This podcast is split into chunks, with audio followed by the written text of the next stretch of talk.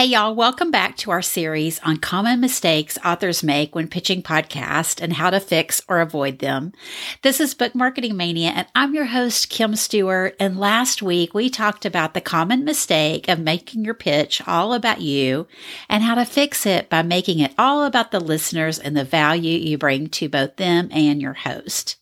So today, let's talk about common podcast pitching mistake number six. Your brand confuses the host. When your host receives your pitch, they're going to hop over to social media, to your podcast, to your website, and check you out. Will they see who you say you are in your pitch matches up to who you say you are online? We don't want to confuse our hosts because they're very busy and we don't want to put extra work on them to determine whether or not we are a fit as a guest on their show. So today I'm sharing how we can fix or avoid that common mistake. So let's get to it. So when a host checks you out online, they're going to see do your values line up with theirs?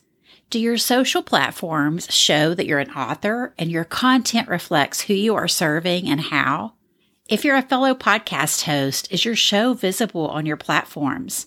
If you're an author, is your book easy to find on your website? We don't want to confuse a podcast host. We want to make it as easy as possible for them to read your pitch and say, Yes, I'd love to have you as a guest on the show. So let's fix or avoid the mistake of confusing our host by showing up online as the trusted resource we say we are. So on your website or social media, update it to reflect who you are and the message you have to share. Mention in your bio if you're an author. If you've been in the media, display that proudly on your website or on your social feed. Show some videos on your website or your social feed so a host can see and hear you. My friend Ren Robbins, podcast coach extraordinaire, was my guest on episode 35.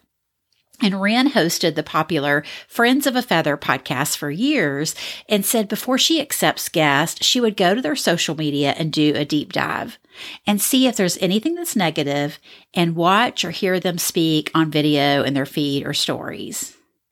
And speaking of your online presence, also think of what it looks like before you even send your pitch.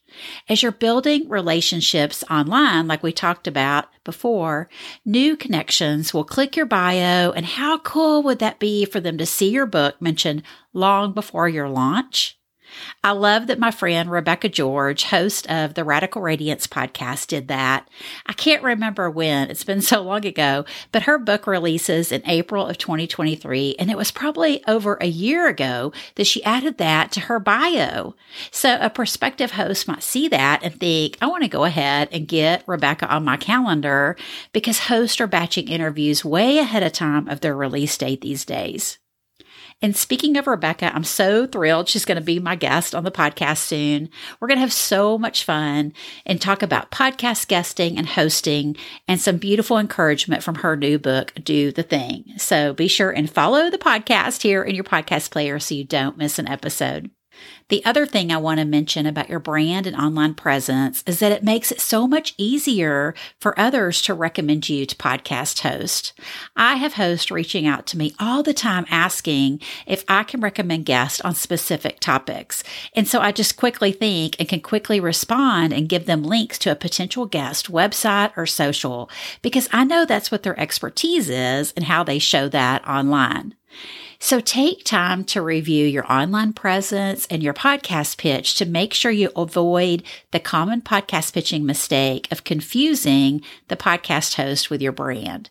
We want them to read your pitch and check you out and quickly say, yes, you are the next best guest for my show. And if you're ready to get started, grab my free video training on five steps to jumpstart your podcast pitching, and I'll link it here in your player, or you can head to bookmarketingmania.com to sign up. And if you need a second set of eyes on your brand and online presence or some one on one help with your podcast pitching plan, I'd love to work with you.